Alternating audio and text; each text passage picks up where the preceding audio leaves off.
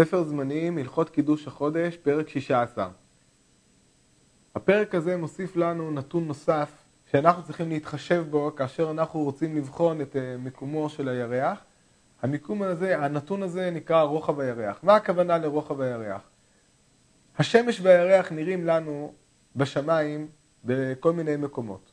השמש נע על מסלול מסוים ויש לה תנועה שמיום ליום אנחנו יכולים לראות אותה מתחילה ממקום אחר טיפה, וכך גם הירח.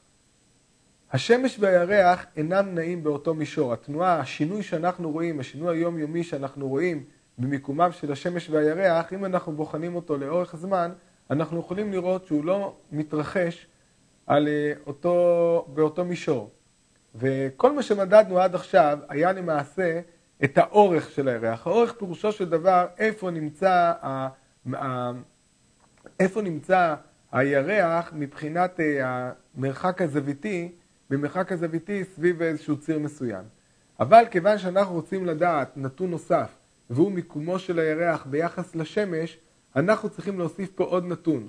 הנתון הזה הוא הנתון של הגובה. הנתון של הגובה משמעו נתון של אה, מרחק מהירח עד למישור, המרחק של הירח למישור שבו אה, למעשה מתנועת השמש, שם יש את תנועת השמש.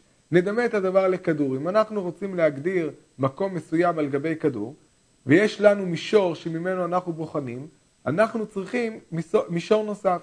ואז אנחנו יכולים להגדיר קו אורך וקו רוחב, ועל פי קווי האורך וקווי הרוחב, אנחנו יכולים להגדיר את מיקומו של, ה...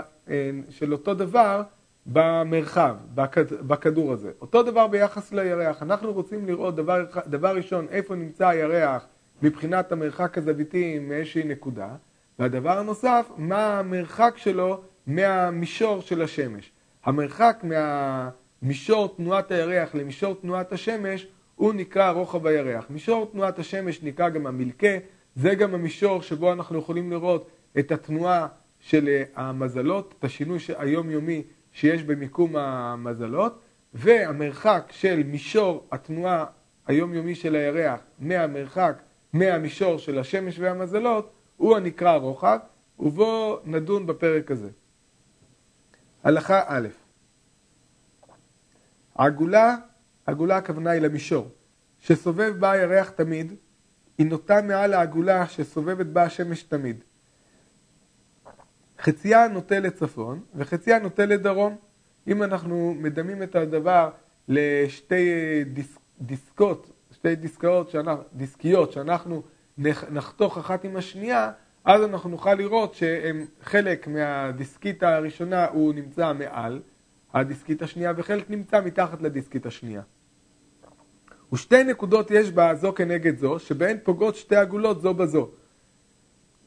הכוונה היא, שתי נקודות, הכוונה היא למעשה לקו. אבל אם אנחנו בוחנים אך ורק את המעגל כשני מעגלים, אז יהיו שתי נקודות, שבהם, בשתי הנקודות האלו, הן אה, חותכות, הדיסקיות או המישורים חותכים אחד את השני. לפיכך, כשיהיה הירח באחת משתיהן, נמצא סובב בעגולה של השמש כנגד השמש ושווה. פירושו של דבר, יש, הוא, הוא נופל על המישור שבו נעה השמש. ואם יצא הירח מאחת משתי הנקודות, נמצא מהלך לצפון השמש או לדרומה.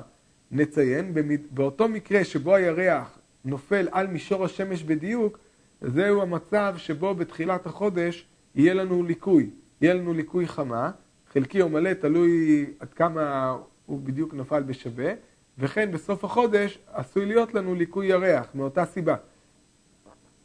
הנקודה שממנה יתחיל הירח לנטות לצפון השמש היא הנקראת ראש.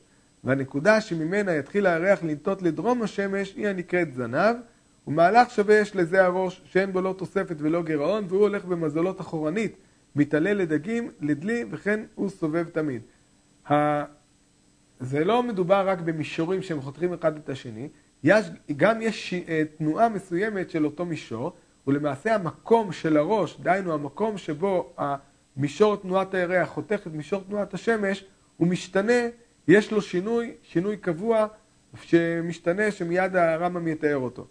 הלכה ב', מהלך הראש האמצעי, הכוונה היא המהלך תנועה של נקודת החיבור הזו, ביום אחד שלושה חלקים ואחת עשרה שניות.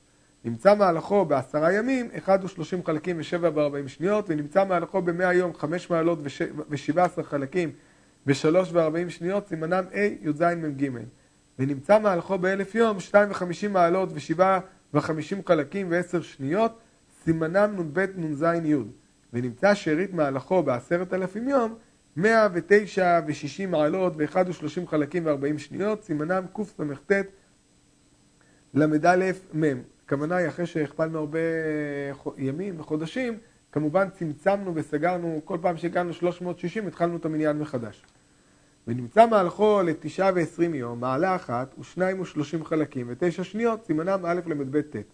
ונמצא מהלכו לשנה סדורה, שמונה עשרה מעלות וארבעה וארבעים חלקים ושתיים וארבעים שניות, סימנם י"ח מ"ד מ"ב.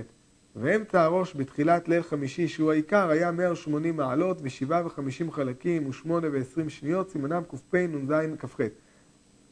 למה הדבר הזה משמעותי? כי אנחנו נרצה לדעת בכל אה, שלב ושלב, נרצה לדעת את המיקום של הירח באותו, באותו זמן. כדי לדעת את המיקום של הירח באותו זמן, נצטרך לדעת איפה נמצאת באותו רגע נקודת הראש, וכמה הירח יתרחק מנקודת הראש. אם נדע כמה הירח יתרחק מנקודת הראש, נוכל לדעת מה הזווית של הירח, מה זווית הירח, המיקום של הירח, ממרכז אה, עיגולת השמש, והדבר הזה הוא יוגדר כרוחב רוחב הירח. הלכה ג' אם תרצה, תרצה לידע מקום הראש בכל עת שתרצה, תוציא אמצעו לאותה העת, כדרך שתוציא אמצע השמש ואמצע הירח, ותגרע אמצע מ-360 מעלות, והנשאר הוא מקום הראש באותה עת, וכנגדו לעולם יהיה מקום הזנב. כיצד? הלכה ד' הרי שרצינו לידע מקום הראש לתחילת ליל ערב שבת שיומו שני לחודש אייר משנה זו שהיא שנת העיקר ומניין הימים הגמורים מתחילת ליל העיקר תחילת ליל זו שאנו רוצים לידע מקום הראש בו תשעה ועשרים יום. תוציא אמצע הראש לעת הזאת על הדרך שידעת והוא שתוסיף מהלכו לתשעה ועשרים יום על העיקר. העיקר הרמב"ם הגדיר אותו כבר, יצא לך אמצע הראש 102 ו-80 מעלות ותשעה ועשרים חלקים ושבע שלושים שניות סימנם קפ"ב כ"ט ל"ז. תקרא האמצע זה מ-360, יישאר לך 107 ו-70 מעלות ו-30 חלקים ו-3 ו-20 שניות סימנם קע"ז ל"כ"ג, וזהו מקום הראש. ואל תפנה אל השניות וימצא מקום הראש במזל בתולה ב-7 ו-20 מעלות ו-30 חלקים, ומקום הזנב כנגדו במזל דגים ב-7 ו-20 מעלות ו-30 חלקים. לעולם יהיה בין הראש ובין הזנב חצי הגלגל בשווה, לפיכך כל מזל שתמצא במקום הראש, יהיה הזנב במזל שביעי ממנו, בכמו מניין המעלות והחלקים בשווה. אם יהיה הראש בעשר מעלות במזל פלוני, יהיה הזנב בעשר מעלות ממזל שביעי ממנו. זה דבר מאוד מאוד ברור, כי כפי שאמרנו, הראש והזנב הם למעשה, הם אמצע המעגל, הם קוטר של, של מעגל, ולכן תמיד המרחק ביניהם יהיה 180 מעלות. אחרי שהגדרנו, על פי ההגדרה הזאת, הגדרנו מהו מקום הראש. ועכשיו אנחנו צריכים להמשיך ולהשתמש במקום הראש כדי לחשב את אותה הגדרה שהגדרנו אותה כגובה, הלכה ז'. ומאחר שתדע מקום הראש ומקום הזנב ומקום הירח האמיתי, התבונן בשלושתם. אם מצאית הירח עם הראש או עם הזנב במעלה אחת וחלק אחד, תדע שאין הירח נוטה לא לצפון השמש ולא לדרומה. אם זה רק מעלה אחת, משמעות הדברים שהירח שהירח מאוד מאוד קרוב למקום הראש, ולכן אפשר למעשה להתייחס לזה כאילו ממש במקום הראש. ואם ראית מקום הירח לפני מקום הראש, והוא הולך כנגד הזנב, תדע שהירח נטה לצפון השמש. ואם היה הירח לפני מקום הזנב, והרי הוא הולך כנגד הראש, תדע שהירח נטה לדרום השמש. אם כן, התנועה של הירח במישור שלו מהראש אל הזנב, מכיוון הראש אל הזנב, משמעו ש... אה, הירח הוא עכשיו יהיה מעל, מישור הירח, מישור תנועת הירח תהיה מעל מישור תנועת השמש, ולכן הדבר הזה יוגדר כירח שהוא יראה לצפון מישור השמש, ואילו הוא הולך מתחת בין הזנב לראש, אז הוא יהיה, יוגדר כהולך לדרום מישור אה, תנועת השמש. הלכה ח' הנטייה שנוטה הירח לצפון השמש או לדרומה, יהיה נקראת רוחב הירח. רוחב הירח פירושו של דבר הזווית ממקומו של הראש, מקומו של הירח במישור שלו, עד למרכז כדור, עד למרכז ה, מרכז המעגל של השמש, של השמש, של אה, נקודת מרכז המעגל של המילכה. אם אנחנו נתאר לעצמנו אותן שתי אה, דיסקיות שהן חותכות אחת את השנייה, הרי שהזווית שיש בין מרכז, ה... מרכז המעגלים לבין כל נקודה על ההיקף, על ההיקף היא תהיה תלויה במקום שלו. אם זה יהיה ממש במקום שבו הן רחוקות אחת מהשנייה, זה יגיע למרחק הגדול ביותר, עד שלאט לאט הזווית תלך ותקטן, עד שהיא תגיע לזווית אפס בנקודת, בקו המחבר, באותו קו שמחבר בין שתי הדיסקיות. אז הרוחב מוגדר כמרחק הזוויתי, המרחק הזוויתי שבין מישור, ה, מישור השמש, או יותר נכון הנקודת, מרכז מעגל השמש, ואותו, והירח, עם מישור השמש או עם אה, קו שנטיל אותו ממישור אחד על השני. הלכה ט' לעולם לא יהיה רוחב הירח יותר על חמש מעלות בין בצפון בין בדרום, אלא כך היא דרכו. יתחיל מן הראש ויתרחק מעט מעט, מה שהסברנו כרגע, לאט לאט מ-0 מעלות הוא ילך ויגדל, והמרחק הולך ונוסף עד שיגיע לחמש מעלות. חמש מעלות הוא המקום שבו המרחקים בין שני המישורים הם יהיו הגדולים ביותר. ויחזור ויתקרב מעט מעט עד שלא יהיה לו רוחב כשיגיע לזנב, ויחזור ויתרחק מעט מעט, והמרחק נוסף עד שיגיע לחמש מעלות, ויחזור ויתקרב עד שלא יהיה לו רוחב. כל מי שיראה את הציור של שני מישורים שחותכים אחד את השני, וינסה לדמיין את ה... וינסה לדמיין את תנועת הירח במישורו, יבין שכל פעם הזווית הולכת ומשתנה, בהתאם למה שתהיה הרמב"ם, מנקודת הראש הולכת וגדלה, אז היא הולכת, עד מרכז המרחק בין הזוויתי בין הראש לבין הזנב, הולכת וקטנה, הולכת שוב וגדלה, ושוב הולכת וקטנה. הלכה י' אם תרצה לדע רוחב הירח כמה הוא בכל עת שתרצה, ואם צפוני או דרומי, תוציא מקום הראש ומקום הירח האמיתי לאותה עת. כן, דבר שצריך לדעת את מקום הראש, איפה נמצא הירח האמיתי על אה, מעגלו, ותגרע מקום הראש ממקום הירח האמיתי. והנשאר הוא הנקרא מסלול הרוחב. מסלול הרוחב למעשה, מסלול הרוחב הוא המרחק שעבר הירח מנקודת הראש. ואם יהיה מסלול הרוחב ממעלה 1 עד 180, תדע שרוחב הירח צפוני, כיוון שהוא נע למעשה ממקום הראש למקום הזנב. ואם היה מסלול יותר עד 180, תדע שרוחב הירח דרומי. ואם היה 180 בשווה או 360 בשווה, אין לירח רוחב כלל. ותחזור ותראה מנת מסלול הרוחב כמה היא, והיא שיעור נטייתו לצפון או לדרום, והוא נקרא רוחב הירח הדרומי או הצפוני, כמו שביארנו.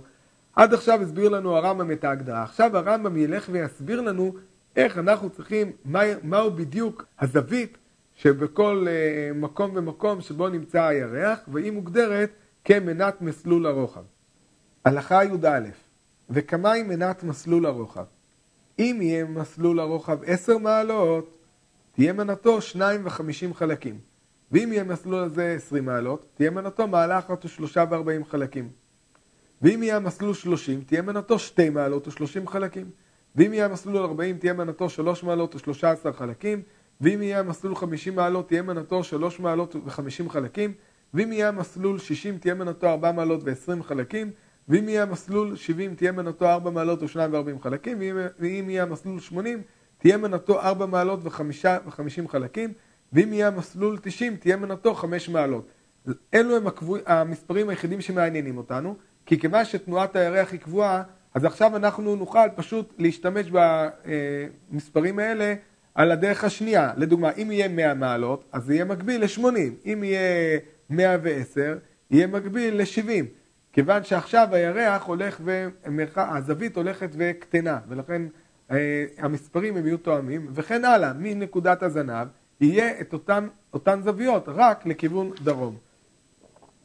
ממשיך הרמב"ם בהלכה י"ב, ואם יהיו אחדים עם מעשרות, תיקח הראוי להם לפי היתר שבין שתי המנות, כמו שעשית במסלול השמש ובמסלול הירח. לחשב, אה, לחשב את זה בקירוב לאחד הכיוונים, כיוון שההבדלים האלה הם כבר היו פחות משמעותיים מבחינת המרחקים. כיצד? הרי שהיה מסלול הרוחב שלוש וחמישים מעלות, כבר ידעת שאילו היה מסלול חמישים, הייתה מנתו שלוש מעלות וחמישים חלקים. ואילו היה מסלול שישים, היה מנתו ארבע מעלות ועשרים חלקים. נמצא היתר בין שתי המנות שלושים חלקים, 30 חלקים, שלושה חלקים לכל מעלה. אני מקליט מחדש את הלכה י"ב.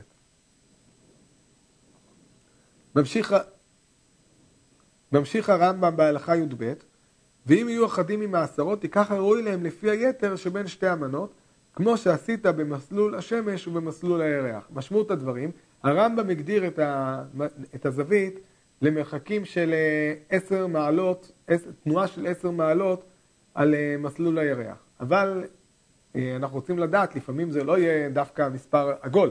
אנחנו צריכים לדעת מה יהיה המספר גם ב-53 מעלות לדוגמה, כפי שיביא הרמב"ם. ולכן אומר לנו הרמב"ם שצריך פשוט לעשות את החישוב היחסי, וכך להגיע למספר. כיצד? הרי שהיה מסלול הרוחב שלוש וחמישים מעלות, כבר ידעת שאילו היה מסלול חמישים, היה מנתו שלוש מעלות וחמישים חלקים, ואילו היה מסלול שישים, תהיה מנתו ארבע מעלות ועשרים חלקים. נמצא היתר בין שתי המנות, ההבדל בין שתי הזוויות, שלושים חלקים. שלושה חלקים לכל מעלה, ונמצא לפי חשבון זה שהוא שלוש וחמישים, מנתו שלוש מעלות ותשעה וחמישים חלקים, ועל דרך זאת תעשה בכל מניין ומניין. הלכה י"ג מאחר שתדע מנות של מסלול הרוחב עד 90 כמו שהודענוך, תדע מנות של כל מניינות המסלול. שאם יהיה המסלול יתר על 90 עד 180, תהיה, תגרע המסלול מ-180, והנשאר תדע בו המנה, כפי שאני הסברתי קודם, מ-90 זה ילך ויקטן, או ילך ויתווסף מ-180 ואילך. וכן אם היה המסלול יותר מ-180 עד 270, תגרע ממנו 180, והנשאר תדע בו המנה. ואם היה המסלול יותר על 270, עד 360, תיגע אותו מ-360, והנשאר תדע בו המנה. כיצד? הרי שהיה המסלול 150, תיגע אותו מ-180, נשאר, נשאר 30, וכבר ידעת שמנת 30 שתי מעלות ו-30 חלקים, וכך תהיה מנת 150 שתי מעלות ו-30 חלקים. הרי שהיה המסלול 200, תיגע ממנו 180, נשאר 20. כבר ידעת שמנת 20 היא מעלה אחת ושלושה וארבעים חלקים, כך תהיה מנת 200, תהיה מעלה אחת, שלושה וארבעים חלקים. הרי שהיה מסלול 300, תיגע אותו מ-360, נשאר 60. וכבר ידעת שמנת 60 4 מעלות ו-20 חלקים, וכך כמנת 300 4 מעלות ו-20 חלקים, ועל דרך זו בכל המניינות. אם כן, כאן כל מה שראינו בהלכות האחרונות, ב... מהלכה י"ד, אותו עניין שהסברנו שכיוון שהתנועה היא תנועה אה, הולכת ומשתנה באופן זהה, אז למעשה ידיעת הדברים מ-0 עד 90 היא יכולה לעזור לנו גם לכל המרחקים האחרים. הלכה י"ט הרי שרצינו לדע רוחב הירח כמה הוא ואיזה רוח הוא, אם צפוני או דרומי, בתחילת ליל ערב שבת שני לחודש יר משנה זו, וכבר ידעת שמקום הירח האמיתי היה בליל זה ב-18 מעלות ו-40 חלקים ממזל שור, סימנו מ"ח מ'.